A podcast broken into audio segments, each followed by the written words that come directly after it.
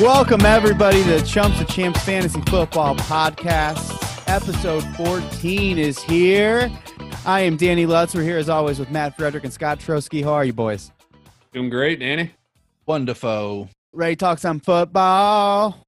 Heck yeah. Running It's July. too. It's July 30th right now, is when we're recording this episode. Guys, we are so close to draft season. Two days from now is August. And when I think of August, I think of draft season. How pumped are you guys? Pretty pumped. And uh, speaking of that, Danny, uh, we just uh, agreed on to another uh, podcasters uh, fantasy league where we're Tell us about it. Tell us about it, baby. Wednesday night next week. We'll be drafting. I think it's going to be a full PPR. Um, I think we're going to record it, try to get it out there for you guys to listen to live. So it should be a lot of fun. Awesome. Awesome stuff. And we've got a mailbag question this week, boys. Woo, woo, woo. Mailbag. Mailbag. Mailbag. From Ryan in Springfield. Thank you, Ryan. Ryan asks, keep trade cut. Oh, I love these. Keep trade cut. Tyler Lockett, Courtland Sutton, and Terry McLaurin. All really, really close together. That is a great question. What do you guys think? Scott, you want to go first? Yeah, I'll go first. So I am going to go ahead and cut McLaurin just because it's Washington. I know he had a good year last year, but there's just Super rude. I'm just not a big fan of what they're going to do this year. I mean, I think I had him going 3 and 13, so I don't think he's going to put up phenomenal numbers. So I'm cutting him. I'm going to trade Lockett. I think he has the most value. I'm looking for Metcalf on Seattle. I just think he's going to have the better year. So I know Lockett has a lot of value, but I think he's the one I would trade. And I'm keeping keeping Sutton. They got a good team. I know with Jeudy there, that could pose a little bit of an infringement on his value. Or But could I help lo- him. Yeah, and I, I like Denver. I like what they're doing. So I'm going to go ahead and keep Sutton. Matt, what would you do? Well, it's going to be annoying because I fall the same way. Um, I like McLaurin as a talent. Don't think he has much value in a trade, and I think that's going to be tough in Washington. So cutting him, I think Lockett's going to get a lot of targets up in Seattle, but I just don't love him on my fantasy team, so I'm going to trade him. He does have pretty good value in fantasy. Sutton, I still like, and I think people are kind of sleeping on him because they've added some pieces there. There's other weapons in the offense, but he's still the biggest wide receiver on the team, and I think he's going to be pretty effective this year. He has the most veteran leadership in that core too. Change it up, Danny. What are you doing? I'm mildly different. Yeah, I do still cut McLaurin because not. I actually really like Terry McLaurin. Um, it's just that in a comparison to the other two, he just happens to be the last one, and he doesn't really have as much trade value as either one of those other guys, Tyler Lockett or Courtland Sutton. So it's just an easy cut there. It comes down to who would I keep and who would I trade. I would keep Tyler Lockett. I think that the Seahawks are going to ascend this year. And I do also really like DK Metcalf, but I like Tyler Lockett as well a lot. I think Courtland Sutton, I think that there's a lot of hype for him. I think there's a lot of trade value with Courtland Sutton because he had such a great year last year. He's still the number one guy and doesn't have as much competition. I guess you could say. I mean, maybe with Jerry Jeudy, yes. I think I can get more back with Courtland Sutton. And I kind of would rather have Lockett as well. Well, now I'm looking at my rankings. I've got Sutton higher. Well, that makes it even better to trade Courtland Sutton. More trade value with Sutton to me. I'll keep Tyler Lockett. He's a red zone threat. He's got Russell Wilson thrown into him compared to our boy Drew Lock. Yeah, I am a little bit different. There you go. With all this being said, I mean, it does show that we all like McLaurin, so you can probably get him at a value this year. And who knows, maybe something clicks there with their situation. Um, maybe the new team just really brushes off the dust. I mean, he's got to just literally put up the same numbers as last year, and he's got a lot of value where he's going. And um, the consensus rankings for the chumps, we've got Tyler Lockett and Courtland Sutton tied for 20 right now. That might change when we do our wide receiver rankings, but Ryan in Springfield, you knocked it out of the park because I thought that was a great question. Well done. That's tough. Remember, go to chumpsandchampspodcast.com to send in your questions or comments, and we will talk about it on air, just like we did for Ryan. Thank you, Ryan, for doing that. Let's talk a little bit of news and notes before we get to our running back rankings. Uh, Dalvin Cook, bum, bum, bum. Where he be? He's at camp. Oh, well, that's He- great. Yes, it is. I mean, a lot of uh, sighs of relief come with that one because Dalvin Cook is elite. What does this do to your rankings, Matt? I think it kind of solidifies him there at the number four spot for me. I really like him right behind Kamara, right before I guess Henry Barkley. I have both behind him. I know other people are higher on Barkley, but I have Cook just a, a nudge above him, and I like him now. Scott, what's it do for you? Yeah, I think I mentioned in the last episode that if he's there and he signs, he jumps Kamara. He might still be behind McCaffrey, Elliott, and Barkley, but he definitely went from five six to four for me. Yeah, I think this puts him at five for me behind the main the McCaffrey, Elliott, Barkley, and I still got Kamara higher than him. I think this solidifies him as the fifth. I mean, Yeah, now that your you said it, Scott, I I might like Cook more than Kamara. I don't know, that's, that's a tough one. in standard leagues, now answer me this, guys. In a standard league, Derrick Henry or Dalvin Cook. Hmm. that's that's rough, isn't it? They- I think it's easy in half PPR and full PPR, but in a just a Yeah. complete standard. I'm Yeah. gonna go with my uh my Titans bias and just say Derrick Henry and make it easy on myself. Yeah, they're both both teams that run their offense through their guy, and it's one of those where I would go with Henry. I think unless you could promise me that Dalvin Cook was going to be healthy all year, then I would go with Cook. But it's just such a question mark that I, I'd lead toward Henry in that situation. That's true. I think I read something like he Dalvin Cook has like not played as many games as he started since he's been in the league, and that seemed crazy to Oh. me. Well, he Uh, had an entire lost year. Well, Not an entire lost year. It was like week 13 what, games or four something. or something like that when he tore his ACL and Well, stuff. way to emphasize my point, Danny. that's true. I guess I did help. I mean, I think that's tough because I think Derrick Henry's got more touchdown upside, but Dalvin Cook does more through the air. And I know that you don't get the points for the catches in the standard, but the yards are still the yards. So I don't, know. I think Something that I really like about Henry is he has one of the nicest uh, playoff schedules. I know it's looking way far ahead, and you got to assume health and everything. But you know, if you want to just look at the upside, Henry's better there. Can't win if you don't have that positive attitude, Matt. Mm-hmm. So let's also talk about the Tampa Bay Buccaneers trying to add as many old guys as they can in the offseason. They started with Twom, Tom Brady, and then they went to Rob Gronkowski, and now they go to LeSean McCoy. Oh, Shady's with Brady. Sh- Oh, look what you did. He- My he, goodness. He beat Scott to the dad joke a second week in a row, I think. But yeah, Shady's with Brady. Uh, do you think they're gonna make shirts that say that? That's the most important question. Yes. I would buy one. oh hell yeah! What does that do to Ronald Jones and or Ke'Shawn Vaughn and or the other five running backs on this team? Does it just make it more muddied? It, yeah, it, absolutely. I wasn't crazy about either of the two with who to go with before this. Now you're just talking even more of a. When is McCoy going to get in there? Is he going to be like the try to pound it in? Is he going to be the pass down? I don't even know at this point. It It's just destroys. a smorgasbord of nonsense. Destroys fantasy value for that whole running back core. Matt, do you remember? I know you were in the same boat as me. Matt, you drafted Damien Williams in a couple leagues last year, right? Yes, unfortunately. Um, and then LeSean McCoy signed with the Chiefs, and you go, "You got to be kidding me!" yep. and it just ruined everything. I was getting really big on Ronald Jones. I really was. He was climbing, climbing, climbing. I think you even talked about him a little bit recently on the show. And I was liking Ronald Jones, and this is just a big poop bomb in my Yeah. lap. I didn't really like him that much to begin with, so this just kind of helps me out not touching that running back. And LeSean McCoy does not have any draft value. All he does is ruin other people's day, like he did me and Matt last year. Speaking of Damien Williams, we got some news on him.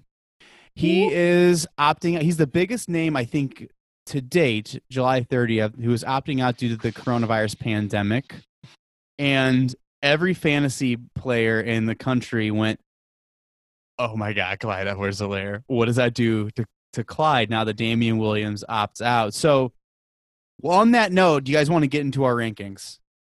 I think so because I, looking at our consensus, that just pushed Clyde Edwards Helaire into the top 15, which we covered last episode. So That's we're going to have to do a little bit of backtracking here.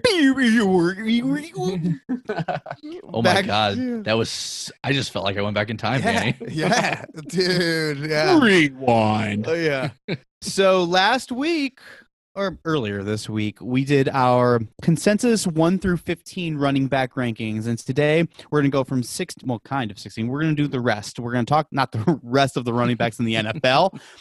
But we're going to do the rest of what you're going to draft on your fantasy drafts. But we will start with Clyde Edwards Helaire. Now that Damien Williams has opted out, uh, the Chumps have Clyde Edwards Helaire slotted into our consensus number 14 spots, with Matt and I have him all the way at 13, and Scott with him at 16. So the big chatter in the fantasy world about Clyde Edwards Helaire is what round do you draft him? Where and what round do you draft him? Scott, where are you with Clyde Edwards Helaire now that he's the only well, is he the only guy? But you tell me, what are you doing? What are you doing with Clyde Edwards Helaire? I know that he's been talked about by Reid as being he loves him. He's going to be the guy there, the future. Um, and obviously, his stock just went up a lot once Williams opted out.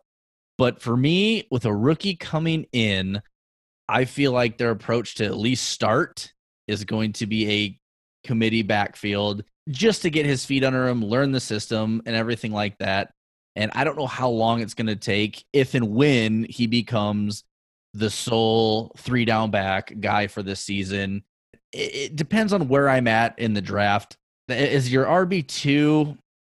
It is one of those where it's like it, it could be perfectly fit for that if he's going, you know, as the RB thirteen for us. That'd probably be most people's second running back.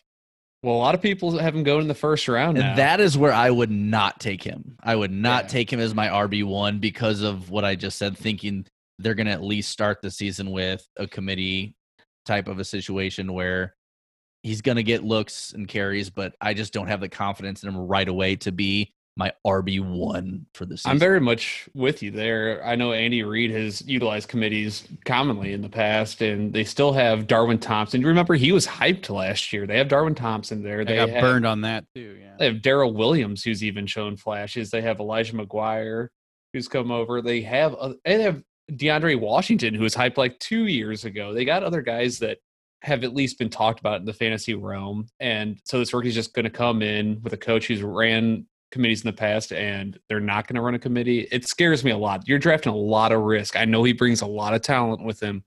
Right. I'm probably going to stay away. I did move him up to 13 because the potential's there, but there's risk tied to that potential. Now, do you remember though? This is very very similar to what happened in 2017 with Kareem Hunt. Kareem Hunt was a rookie, and then Spencer Ware tore his ACL in the preseason, and then Kareem Hunt got launched up fantasy boards, and people were taking him at that two three turn, and then he ended up winning the rushing title that year. So it can work out. Two three is a lot different than one two turn it's it's possible that he can win you your league. I mean, I think both of you guys touched on the upside of Clyde Edwards-Helaire in this system with this quarterback with Andy Reid on the Kansas City Chiefs. It could be amazing, but where it's just where you feel comfortable. I agree with both of you guys. First round, please stop it. Look at the rest of these running backs and wide receivers on this list. But where at what point do you say, okay, I'm going to pull the trigger on it? Matt, what do you think? I think, like you said, two three turn where uh, Kareem Hunt went that one year. If I get I, yeah. Michael Thomas with like the number one overall in that two three turn, I grab a couple stud like oh you get Clyde Edwards Helaire and like Fournette or Gurley, like whoa, that's See, looking pretty good. That's the thing. What you just said there is I think Clyde Edwards Helaire can be your number one running back. I think that's possible, especially if you do what Matt just said. What if you took Michael Thomas at like number three or four or something like that? And then Clyde Edwards Lair came back around you and they did it at the end of the second round or something like that, that could be a really good idea. But he could fall to the third round. I don't think that's going to happen now. I think the hype has gone through the roof. And I mean, there's risk, but there's reward. So if you want to take on that risk and you don't mind uh, if it doesn't pan out, hawking the waiver wire and really just trying to find something that fits afterwards, go for it. You know, the guys we talked about on the last episode, there's just other proven guys that I think I would take before him if he was at kind of that late second round because you still have pretty solid running backs at that point. But like you said, if it's at the turn and you grabbed a wide receiver high and you get two running backs pretty quick, you're not losing a lot of value because you're only a couple picks away from one or the other. Then I think that's when it might be worth the investment. All right, moving on. So he was number 14 in our consensus rankings uh, now that Damien Williams has opted out. Leonard Fournette is number 15, and Austin Ekeler is now number 16 in our rankings. But we talked about them earlier this week on the last podcast. So go ahead and turn off this podcast, turn on the one from earlier this week again, listen to that whole thing again, absorb that information. I think we need back. the rewind noise again. Oh, hello. Here we are now talking about number 17, Chris Carson of the Seattle Seahawks. Actually, tied for 17th is Melvin Gordon and Chris Carson. But let's start with Chris Carson of the Seattle Seahawks. Now, last year, he did a great, great job. RB 12, 1,200 yards, 278 attempts. He actually was involved in the passing game. But the big question for me is his broken hip. There's two big questions for me. One is the hip injury. How is he going to come back from that? And the other is signing Carlos Hyde. Hyde is not a huge chump himself. Like he has always been a very respectable running back who often gets overlooked in the NFL. I would love Chris Carson here if it wasn't for those two things. He would probably be in my top 10. So you're drafting some upside here. If he if he lands that starting role, that bulk of the workload, and he's the same Chris Carson he used to be, he's going to be a huge value here. It's just there's just so much risk at drafting him where he is, but not to reiterate too much. But if he stays healthy and is the lead guy, that is just a huge steal to get him where he's going if he puts up the similar numbers as he did last year. There's also a, a fumble risk with him. Uh, Yeah. Pete Carroll has has been known to sideline guys whenever they have the fumble issues. So you'd hate to see it, but that could always be a factor. Yeah, Chris Carson, I am liking more and more if I can just get on board with a hip fracture. That's uh, for a running back having a hip fracture. They say all the talk coming out of Seattle camp is no, Chris Carson's fine. Chris Carson's fine. But of course, that's going to be the talk coming out of Seattle camp.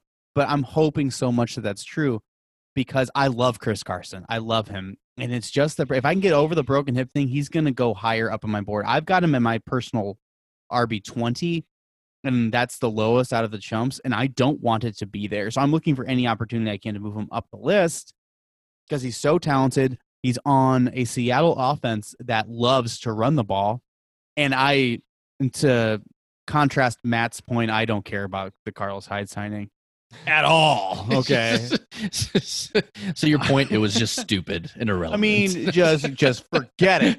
Uh, I think that was a Rashaad Penny issue more so than a Chris Carson issue. Maybe a little bit of both, but um, he's tied with Melvin Gordon, guys. So who would you draft between them? Chris Carson, Melvin Gordon, half PPR, and you can't look at your rankings. I like I like Melvin Gordon. I'll be honest. I been a fan of him in the past, and where he's at now, the way I look at that whole situation is it's a young offense. Rook, not a rookie quarterback, but you know, only has what four games under his belt, five games, whatever he played. Was it okay? Young, a- essentially a veteran now. Right.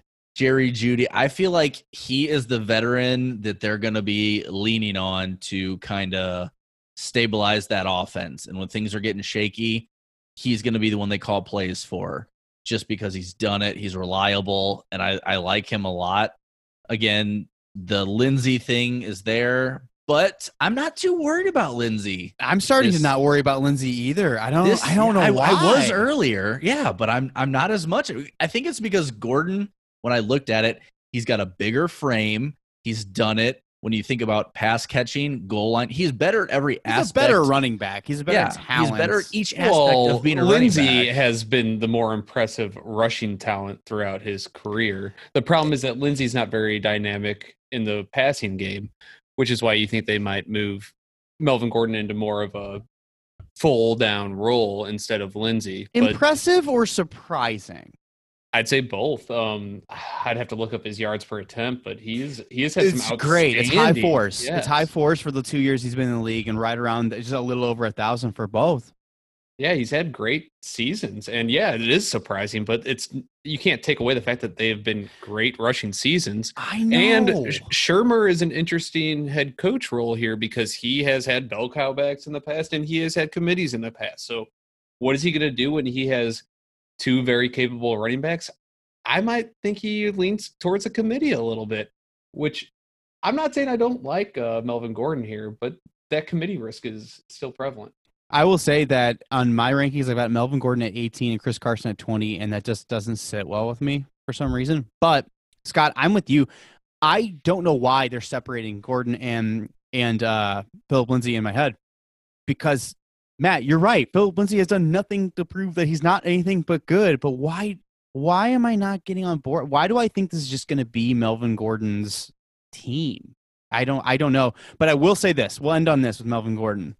On the weeks that he plays the LA Chargers, you have to start him because he's going to get 45 touches and seven touchdowns just to prove a point. I think uh, Melvin Gordon certainly got paid to be the lead running back, which would be the biggest indicator, in my opinion, that he will get the lion's share of the carries. Right. All right, let's move on to Le'Veon Bell, our number 19 consensus from the New York Jets.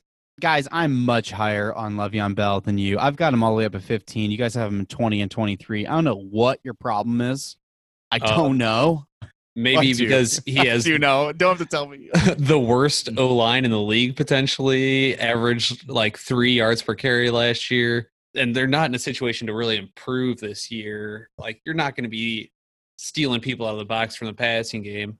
But what is going for him here, and why I don't think he's a bad pick at 19, is that there's nobody else here. He had 20. Frank Gore? Uh, Frank Gore is there. Okay. no one not on Social Security is there.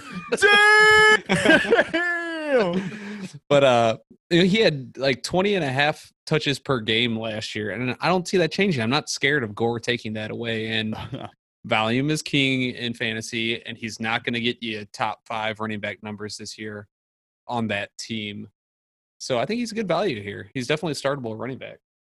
I like him where he's at. Didn't he finish his RB twenty last year? Twen- uh, 24. 24 okay so i've got him right at 20 and i i have him at 20 with great upside possibility. I know it's like matt just said it's a bad team. They have a bad offense but he still has that three down back capability. I don't know how much score is really going to take. I don't think it's going to be much in terms of volume but is he going to take some goal line looks which is the only real concern and I'm- on an offense that doesn't score much if you lose any of those that's a huge loss Two That's things. Two things. He's not in PPR leagues. Uh, he was RB 16. So I was wrong to say 24, but he had 66 catches. Second thing, the Frank Gore thing you're saying is is scary because Adam Gase is the head coach of the Jets. He had Frank Gore down in Miami, and Adam Gase, whatever the smart football move that you could make, Adam Gase will do the opposite of it. So the smart thing would be have Le'Veon Bell be your bell cow. So maybe maybe I'm wrong. Maybe Frank Gore is going to be involved because good lord, they'll always do the wrong thing. Yeah, even in his terrible year last year, he was RB sixteen. I love Le'Veon Bell. He's involved everywhere. You guys, there's not much more to say than what you guys have already said. I think he's outstanding, and I think that O line's improved from bottom tier to higher bottom tier. and if if he's like i said i have him as rb20 if you're a little more running back heavy in drafts i mean you're looking at him as your flex spot because you're already going to have a couple running backs and probably a wide receiver so that's a i think that's a pretty killer flex play Number 20 in the consensus rankings is David Johnson of the Houston Texans. Um, I've got him at 16. Matt, you've got him down there at 25. And Scott, you have him right in the between at 19. But what do you like or dislike about David Johnson? I know. I feel like uh, in my head, I'm pretty excited about his situation here, but I definitely have him priced a lot lower than you guys. And I think that's because I like him, but I have to go on faith with him here. He hasn't looked good since like 2016 uh, with his stats, with how often he's been on the field, with anything. But I really like the new situation. It's an improved O line. I think the price to risk ratio is there. He, I don't know if he'll return to 2016 David Johnson, but I I like him. I'll probably target him right at this point in my drafts. yeah i have johnson at 19 and bell at 20 and i literally have them at almost like identical synopsis type situation he's gonna be the main guy there there's not really anybody competing and i'm looking at him if you're if you're at the top of the draft the one two spot and you're not gonna be the person who chases one of the quarterbacks if they're even still there at the turn and you're not chasing the tight ends and you go running back running back wide receiver in the first three rounds he's gonna be there for that turn to be a flex play just like bell and that could be a killer flex play that could win you a league. Him or Bell, I think, as your running back three would just be amazing if they do what I think they're capable of doing. The thing that scares me about you saying there's nobody else there is that there is the other D Johnson there. yeah, he Duke is. the- Johnson. he is there. And I what has really- What's kept David Johnson afloat the past few years since that monster year in 16 has been his pass catching and is are some of these targets going to be shifted Duke's way? I hope not. I don't want to see that happen. Well, speaking of targets, um, 150 something targets are gone now, right? DeAndre Hopkins is is out of there, so that's a lot of targets just to be distributed. And those are very different targets, though. And they got Brandin Cooks now. He's going to get some targets. So, How- like, it's not just like, oh, all of a sudden these wide receiver targets are going to get funneled to David Johnson. Oh, sure, sure, that'd be wild, wouldn't it? I mean, the fact that they just brought him in and traded Hopkins for him, I would have to think that he is going to be a main facet of their offense. They put on tape from 2016 and you're like, look how good this guy is. I mean, oh, Bill O'Brien was got real hyped. Le'Veon Bell and David Johnson are in a very similar group. We know what they are back five years ago of how great they were, and then they're in, now they're in different situations, and it's like, can they return to their former glory? And that's why they're so close in our rankings. But what do you guys say we take a break here and uh, stretch our legs and come back and we'll finish off the rest of these running back rankings, y'all? I was just getting excited. Sounds good. Put it on the back burner, Scott. All right. We will be right back, chumps.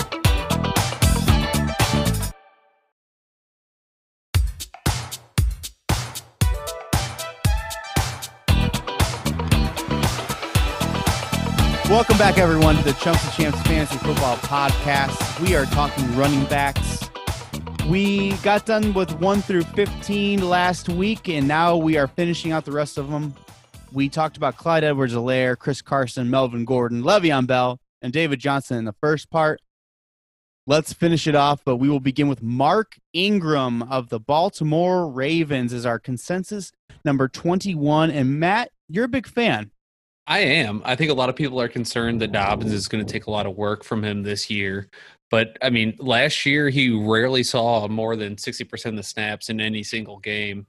I think he's still the RB1 in this offense. He's still going to get those 15 touches per game. He's still going to be on the field that much, even with Dobbins there. Going in the early fourth round, I think that's that's a good value. I, he was definitely startable last year. A great running back two on your team. I'm going to be targeting him here. I'm going to go a little bit on the reverse angle on that one. I think he maximized his production on his opportunities. And I don't know if he's going to repeat that now that they do have Dobbins there and they drafted a wide receiver. I think their offense is going to be a little better. Replicating that seems, I don't want to say far fetched, but it's seems unlikely. Plus, they got a guy that I feel like they're going to work in the system. Now that Ingram is what 30 years old, it's not like he's some spring chicken here, fellas. Hey, He's- I'm 32, sir. What's wrong with maximizing your attempts? He had Oh, no, he did- He had five yards per carry last year. That was great. I think he did great last year. I don't think he's going to do it again. That's my point. Now, now, now, now, he had five yards per attempt about, yeah, last year, but also over the last four years. He's Yeah. constantly outproducing his ADP. But you cannot, Scott. I, I understand what you're saying. You cannot ignore J.K. Dobbins, who is going to be the future. This is Mark Ingram's last year in oh, Baltimore. Oh, Well, You're just going to say that he's a rookie. He's not proven at all yet. You're just No, gonna say, no. Oh yeah, he's gonna he's gonna be the man over Ingram. He's gonna be no, no, no. He's gonna be the future. I mean, after this hmm. season, J.K. Dobbins is the guy because Mark Ingram's almost definitely not gonna be a Raven next year. But for this year, I Matt before he shouted at me, I I, I agree. I really like Mark Ingram for the things he said. Yards per he's constantly really really good and he's constantly ignored. He's just he's disrespected as is 21 too low for the starting running back on a team that runs the ball a million times He got over a thousand yards last year on 200 carries. I think he gets the 200 carries again this year, and he could damn near sniff a thousand yards again. And that's a bargain at this point in the draft. So Scott, why don't you just take a look at yourself in the mirror? Okay, tell us I what you think. I don't see. think he's bad. I just think there's a couple guys after him that you have that I would put before him. I know, I know. well, who are those guys, Scott? yeah. Well, let's see. It's no. we'll get there. Let me start the list. Number 22 on the consensus rankings for the chumps is James Conner of the Pittsburgh Steelers. Scott, do you like James Conner better? I didn't before, but I like him a little more after I was looking at stuff in So- research. So begin, begin, Scott. What do you like about James Conner this year? it all depends on if he's healthy. I think he showed what he was capable of a couple years ago when Big Ben was there, when the offense was cracking. I do think he has that capability if he's healthy. He was RB9 through eight weeks last year before he got hurt.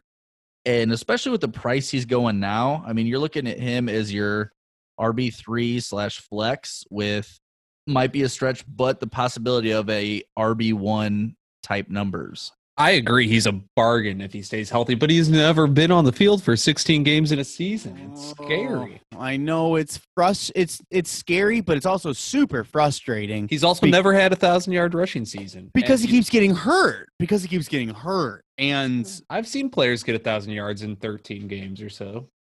Yeah, but he has 13 games played. But if you add up the actual time in the games, because he plays a game, then Well, that's more concerning. You're saying that like I- no, no, no, longer I- seasons don't I know. count. No, no, no. It says 13 games for James Conner, but if you add up all the time he's on the field, it's like seven because he's constantly injured. And I agree, the injury is super concerning for me. If you were to confirm that he could play 16 games this year, he's blasting up my draft board. But Yeah, he's always been what in the fours with his average per attempt, and that's I think that's a good number to be around. I'd like to see more TDs, and I'd like to see health. I think he is going to be a bargain if he can stay healthy. Let's let's hope we see it. Yeah, that's that's the big thing. It could be easily a wasted pick if he continues to be injured. So, just real quick, where did you guys have Ingram on your list? Just as a reference for me. He is my number 23 and according to what I've got in front of me, Ingram is actually both of you guys is 21. Oh, okay, so is 21. I, I didn't realize I had him right where you do, Matt. Yeah. So We're not that far off, I guess.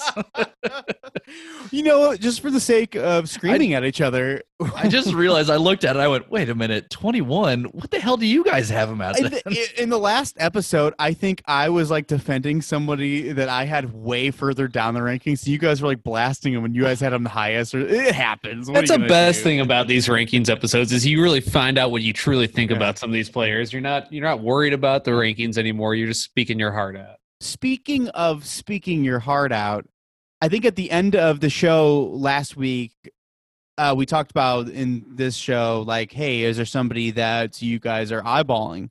And Scott, you mentioned David Montgomery, yeah. and he is our consensus number 23. So, Scott, would you like to begin on why you like David Montgomery? Sorry, I'm picking on you to begin constantly, but he No, was your, I- your boy. I, I definitely like it. I know we've talked in past episodes with the breakdown on this conference, everything.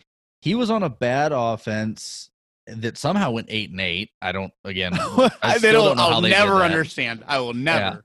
they they didn't score a, a tremendous amount or seem to move the ball and he had very respectable numbers as a rookie so it's one of those to where the volume is going to be there it, i have no reason to believe it wouldn't be there again this year he's going at a mid rb3 adp so if he's my flex or something i think he's going to be a steal there i'm predicting him to finish at you know rb like 18 this year that's kind of where i see him finishing and I know we talked about how he wasn't in the passing game a lot before. I think he's going to be incorporated more. Again, it was his rookie year. I think they know what they got. And since he was actually decent, especially if a Foles is there or playing as the starter, I think it opens it up for him more. And I think he's more incorporated into the passing offense as well.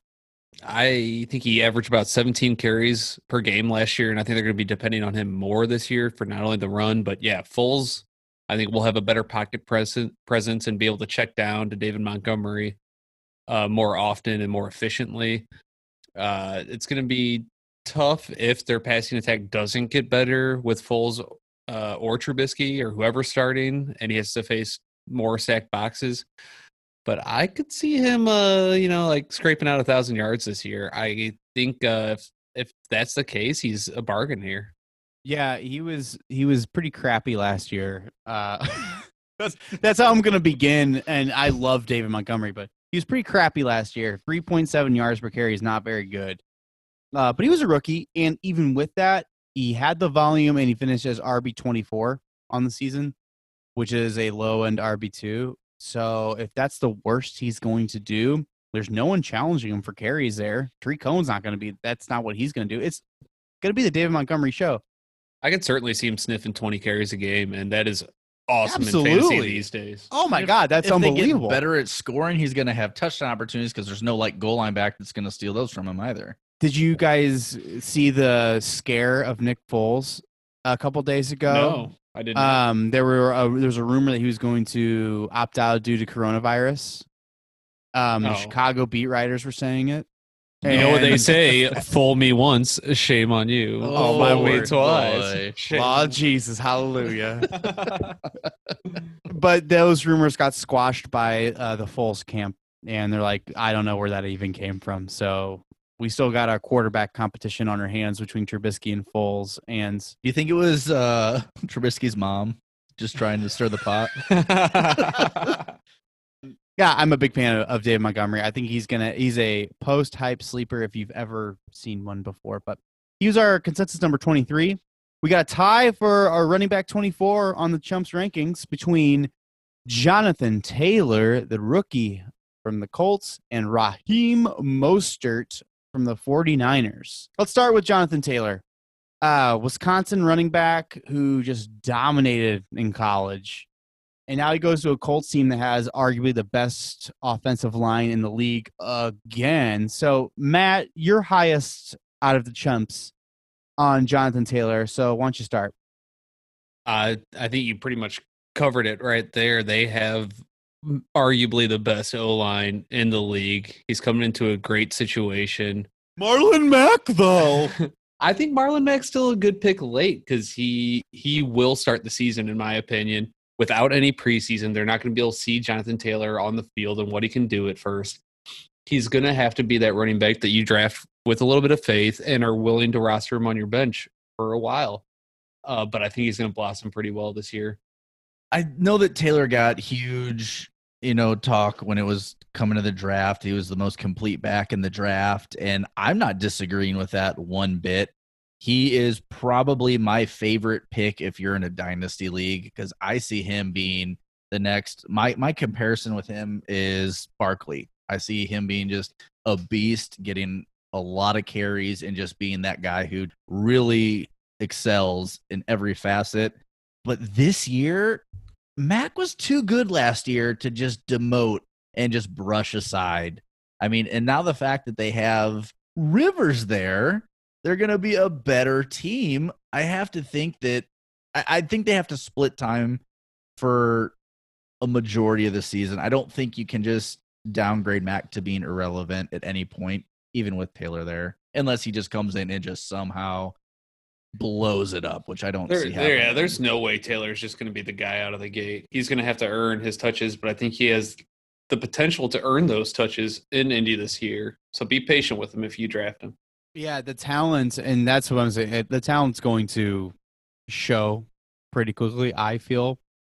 And I don't think I'm touching Jonathan Taylor unless he's going to be my RB3 for the exact reason that Matt just touched on. I'm too scared in the at the running back position, the most important position for fantasy.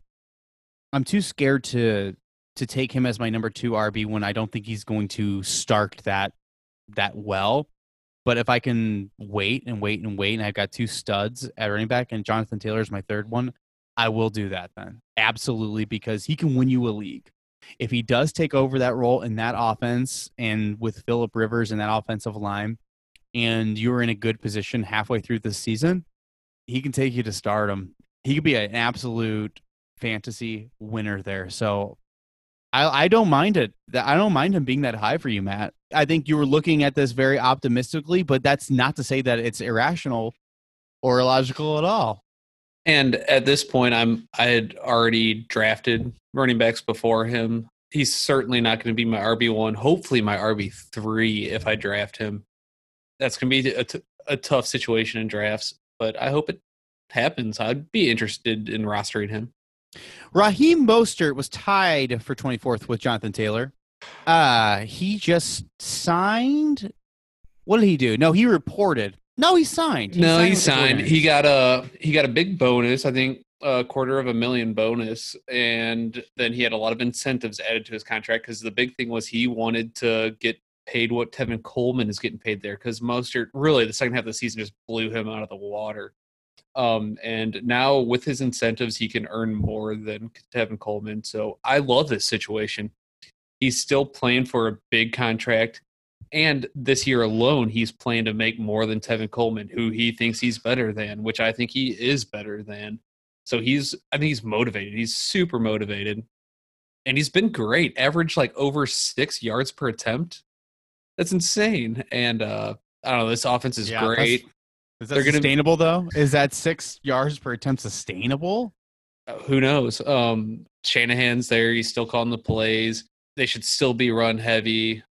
I like this situation a lot. I think he's going to be a steal here. I'm actually probably going to move him up in my rankings. Yeah, like you said, when he came on the end of the season last year, the last six games when he was kind of the, I don't think he was the main guy, kind of the last seven, maybe eight, but the last six games he really started to come on strong. He had, and I'm pretty sure I looked at a standard league when I was looking at these numbers. Three of those six, he was over 20 points, and they were all over 10 points in a standard league, which is, I mean, if you're getting 10 points out of a running back every week in a standard league, that's pretty solid because any week they get a touchdown, they're going to be in the 15 to 18 mark, which is going to be killer. And if you're getting him as your RB3 here, that's insane. He didn't have a whole lot in the pass game, which is one, I guess, little knock. Not even that it's that much. But like you said, Matt Shanahan, he's always been a little weird with running back approach. So Unpredictable. a little unpredictable. So that's the only kind of concern is is he going to get all the carries? Is he going to be the lead back the whole year? Which I think he I think he will be. But I think the the faith in them giving him a two hundred and fifty thousand dollars signing bonus with a bunch of incentives, like it doesn't sound like that payday that uh, Mahomes got or anything like that. But this shows this team is invested in him, and and they're like, yeah, I think you are the guy. Prove it to me one more year, and then earn that big ass contract. And I think the team has faith in him. He has motivation to do well. This is just a great situation for a high performance this year. I don't like it. and you you do say they were a run first offense, and this is a team with the top defense, so they're going to be running the ball a lot. That's another big thing. I don't like them, and I, I do, I do, but I don't think I like them as much as you boys. Um, not to throw a wet blanket on this, on this heat. Well, I feel damp, sir. yeah, well, I, I mean, let's just all take a break. Let's all easy on Raheem Mostert. I mean, this is a guy that is on his what seventh NFL team, 28 years old. I know it's not that bad, but he. I mean, we talk about small sample size. Yeah, he was dynamite. He was amazing, and I'm not going to take that away from him. He was amazing towards the end of the year. But you guys already touched on this. This is a Oh, I'm sorry, small sample backfield. size. Kenny and in, uh, Drake. 2018, he averaged 7.7 yards per carry on 34 rushes. I take it back. No, I do like Mostert's potential. I think it's and yes, it's a running first system, but Tevin Coleman is a good running back. He's not a bad running back at all. Tevin Coleman's there. Jerick McKinnon. Remember, I know it's hard to talk about Jerick McKinnon in the fantasy world because the guy hasn't played football since, here, I, since I was in diapers. but they are paying him a lot of money and they've kept him on the team going, okay, you better do something. So, do you think the fact that Tevin Coleman is one year younger than Raheem Mostert, but has probably eight times the amount of carries in his NFL career makes It's a him? valuable, it's a valuable year. do you think? I think the wear and tear is heavier on Tevin Coleman at this point. No, no, no. I, I'm saying that Mostert has just jumped between teams because teams are like, oh, you're not that good. Oh, you're not that good. Oh, you're not that good. Oh, yeah. The we diamond are. Yeah, in we the rough, Danny. Yeah. and you may be right. You absolutely may be right. I just think that this is a little early for me to take somebody on such a small sample size on what I'm going to deem to be a mostly committee with Shanahan in the 49ers. A great overall running running back core, just like kind of in Baltimore, but to where I think it may be This is so distributed that Too you may not return value. this is in the sixth round in 12 team leagues, the seventh round in 10 team leagues. Mostert is a bargain there. Mm, yucky. Who who else are you taking there? Uh, uh, so name some names. I'll tell you if I'd take him over Raheem, Raheem Mustard. Let's see. Let me bring up the ADP. We're gonna play a little game. While he's doing that, I'm just want to mention. Yeah, go ahead. Diamond in the rough comment. Who else is going to watch Aladdin after this? I podcast? was. um, I turned on Aladdin for my son, and the first scene with the tiger that comes out of the sand, uh, made him absolutely terrified. And he's like, "We're done with Aladdin." And I'm like, "Man, okay, I get it." All right, I'll give you the the two players right before Mostert. So it's 63, 64, 65 is Okay. Deshaun Watson, Courtland Sutton, or Raheem Mostert. So three different Oh, that's positions. tough from different positions. Well, that's very, very much dependent on your team makeup in the prior rounds. Can you give me running backs that are close?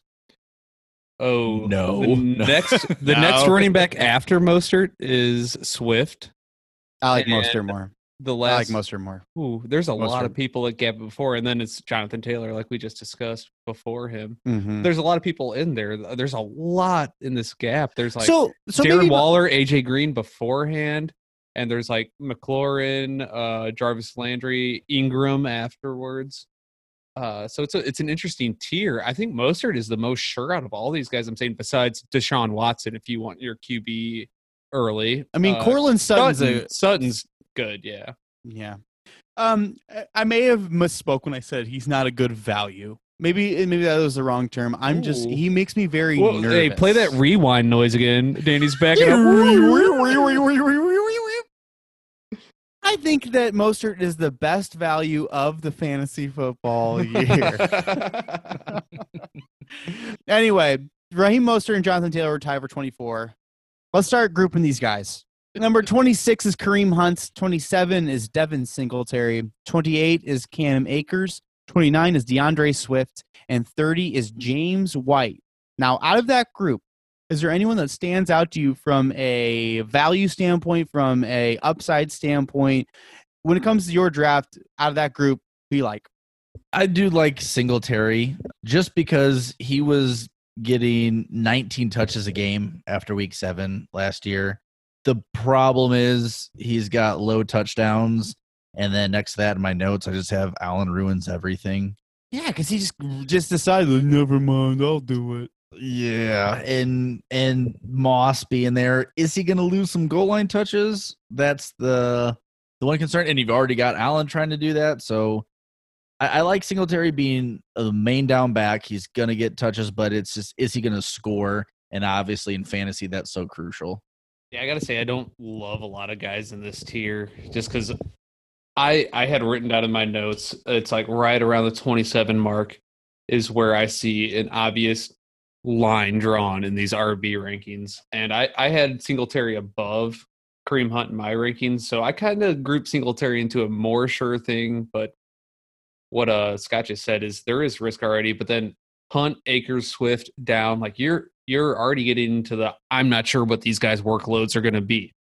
Obvious talent, obvious upside, but uh I mean Hunt, you got Chubb there, Akers, who knows in LA right now. Swift is intriguing, but Kerryon, I think, started showing some stuff at the end of last year. Man, if, if they drop a little bit, I know their upside. I might reach, or sorry, not reach, but take one if they drop a little bit and just see what happens. But I'm not excited about any of these guys. Yeah, I think Kareem Hunt in half and full PPR is worth it there. I think he is. In in standard, it's tougher. Uh, I like Devin Singletary quite a bit, but Scott already touched on the lack of touchdown potential just because of who's around him. I'm growing less and less concerned about Zach Moss, and I don't know why. I'm just, I'm not. Devin Singletary, towards the end of the season, showed that he's capable in that offense. But what do you guys think before we move on from this little group? about James White now that Cam Newton has signed. And I'm going to assume that he's going to get the starting role because I keep chatting like it's not going to happen, but you got to be kidding me. Um, now that Cam Newton is going to be the starting quarterback of the Patriots, does James White climb up your rankings a little bit because he's capable? I think it's either James White or Sony Michael or Michel that are going to have the split carries. I don't. I think they're both great in their own aspect, and you're going to struggle to find the right game to play. Which one is going to succeed that week in fantasy? And it's going to be that typical New England. Ugh. But especially since all of their defense is opting out. Yeah. Have you seen not all of it, but good lord, just constantly New England players. Maybe their defense won't be as good, and that means maybe a little bit more of them dump off James White. Scott, what do you think? I definitely don't think I'm touching New England's running backs just because I don't know what they're doing this year. I don't know if they're going to go to a little more run heavy This which- year, any year. Right. Well, true. Even more this year because this is the first time in what 17 years Brady isn't there. So in, in what world will you guys draft any Patriots uh, not named Julian Edelman? Is Cam Newton the only one? It's got to be pretty low for White to- or Michel to fall to where you're like, I've already got four running backs. Might as well just take a stab at one of them. I, I was kind of hyped on Sony Michel last year. I thought he was going to take a larger role, and it didn't happen. I don't. I might have had him in one league. I'm still sour on it. James White, we have him at 30, and that's right, really in the middle of where we all have him right around that 30 mark. And this is the point where you're looking at rankings and what you would actually draft in a different light. Do you know what I mean by that? Yeah. Like we have our rankings here, and I've got James White sitting there at 30 in between D'Andre Swift and Jordan Howard and blah blah blah. blah. But I view them with upside and seal or ceiling and basement in a very, very different way when it comes to draft night. Sorry, Matt, go ahead. I was just going to say before we move on from this tier, I, I think we kind of s- skipped over Cam Akers, but I think he has uh, maybe the most upside out of anyone in this group. I think he has the least competition ahead of him. I don't think. I know Henderson was a third round pick in 19, but I see Cam Akers this year as a second round pick as a, a sign that they're they don't have faith in Henderson. I think he is real competition to get that starting role and speculative pick maybe, but high upside definitely. Number 31 in our consensus rankings is Jordan Howard. Number 32 is Ronald Jones. Number 33 is J.K. Dobbins. 34 is Ke'Shawn Vaughn. And 35 is Marlon Mack of the Colts. Now, there's a couple of Buccaneers in there, and we just talked a little bit about Shady McCoy signing. Oh, boy. I think they both they're both undraftable for me. I don't have faith in anything. there. Undraftable. That's that's big. I think these are these are free agent waiver wire. Keep your eyeballs on guys now, including Okay. Shady. Okay. God, What do do you you agree? Yeah, I've looked at different places, and one of them has one guy as the starter, and then the other reference doesn't. So I was like, I wasn't confident either of them before this, and now there's no way in hell I'm touching these guys unless it's the end of the draft, and it's just like, all right, well, I have no one else to draft. Why not take a sixth running back and just hope to God he lands and steals points for me? Now, And it- We know you love Ronald Jones, so I Convince us. did. I did until today. Like today is when I think the shady news came out, and it's just it's the same thing that happened with Damien Williams last year. I was really big on Damien Williams, and, and then LeSean McCoy to me does not have draft value, does not have fantasy value, other than ruining my day when it comes to the guy that I like. He ruins Ronald Jones's like basement, his ceiling, everything about him. So I think I'm gonna move him down after the news today. So I had a good question about this tier. Um, two guys that I think are in similarly interesting situations: Jordan Howard and Marlon Mack. I think they are both running backs that are going to start the season with the lead role at running back, but they risk losing it throughout the year. What do you guys think about them? Who do you like more at this point in the draft? Who would you rather have? Howard, absolutely. I think Howard has less chance of losing it in terms of like what you just said. I think Howard's your better pick to hold on to for the year because he could be your flex guy with upside. That's kind of where I have him slated. Yeah, I mean, I'd have to agree. And obviously, as consensus, we have him ranked above Marlon Mack. Um, I don't think I think Breida is a super talented running back, but he's had his injury issues, and who knows what's going to happen. But I don't think it's outside the realm of possibilities that Breida could overcome Howard if the right dominoes fall in the right order. Yeah, maybe. And Jordan Howard, remember, Jordan Howard has been a great fantasy running back. Not excel, but he's been great. He's been, when he's on the field, He's really, really good. He was like that in Philadelphia as well. I see Jordan Howard losing that job much less likely than I see Marlon Mack because I see it Marlon Mack losing the job as like a certainty. I have a question for you guys. Uh, we just kind of mentioned all three running backs. We have Taylor, Dobbins, and Swift. Who do you think has the greatest chance of being the lead back, three down guy on their team by the end of the year? Taylor. Taylor. See, I'm I I'm leaning towards Swift, and that's where I see his upside. Like we said, I feel like Mack was he had too good of a year to just cast him aside. No, I don't And think Car- he's going to Carry cast On did- aside. He had a good year too, but I just feel like Swift has the better potential to be the main guy. if you're a Lions running back, you, I mean, I'm afraid of deciding that a Lions running back is going to be the guy because they just don't do that. But I also think that Jonathan Taylor is the best talent running back out of that group of three. Oh, I'm not disagreeing with that. I think he's the best talent. I just think Mack is better than Kerryon. That kind of leads me to believe where I'm where I'm at with that stance. I I can definitely see what you're saying. So that was our top 35 of our running back consensus rankings. Now, is there anyone from number 36 on that you guys want to talk about that you are eyeballing come draft time? Well, right at number 36 is Derrius Guice, who I think has as much upside as many of these people, but there are just too many things that are weighing him down, which is why he's down here.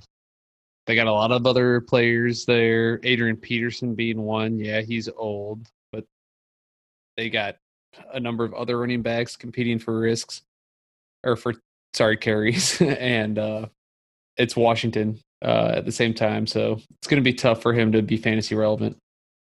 Scott, what do you think? I agree. I'm I'm not really big on anybody beyond this point, but I see the potential upside in guys because he's got the first shot at being the guy and who knows what could happen. I know we all talked about Washington isn't great and Guice has played five games in three seasons due to injury, so it's not like he's a very dependable situation. But at that point in the draft, why not throw a dart? I think he has the most upside from anybody else at that point. Yeah, there's two guys I want to mention. One is Latavius Murray. Um, I think he's awesome. He's our consensus number 40. I think he's such a good talent. And I know he's got Alvin Kamara sitting in front of him, but if he ever got the shot, holy jeez, he's gonna win you. He's gonna win you leagues. But other than that, someone further down, our consensus number 54 is Antonio Gibson of the Washington football team. Oh man, Yeah, like that.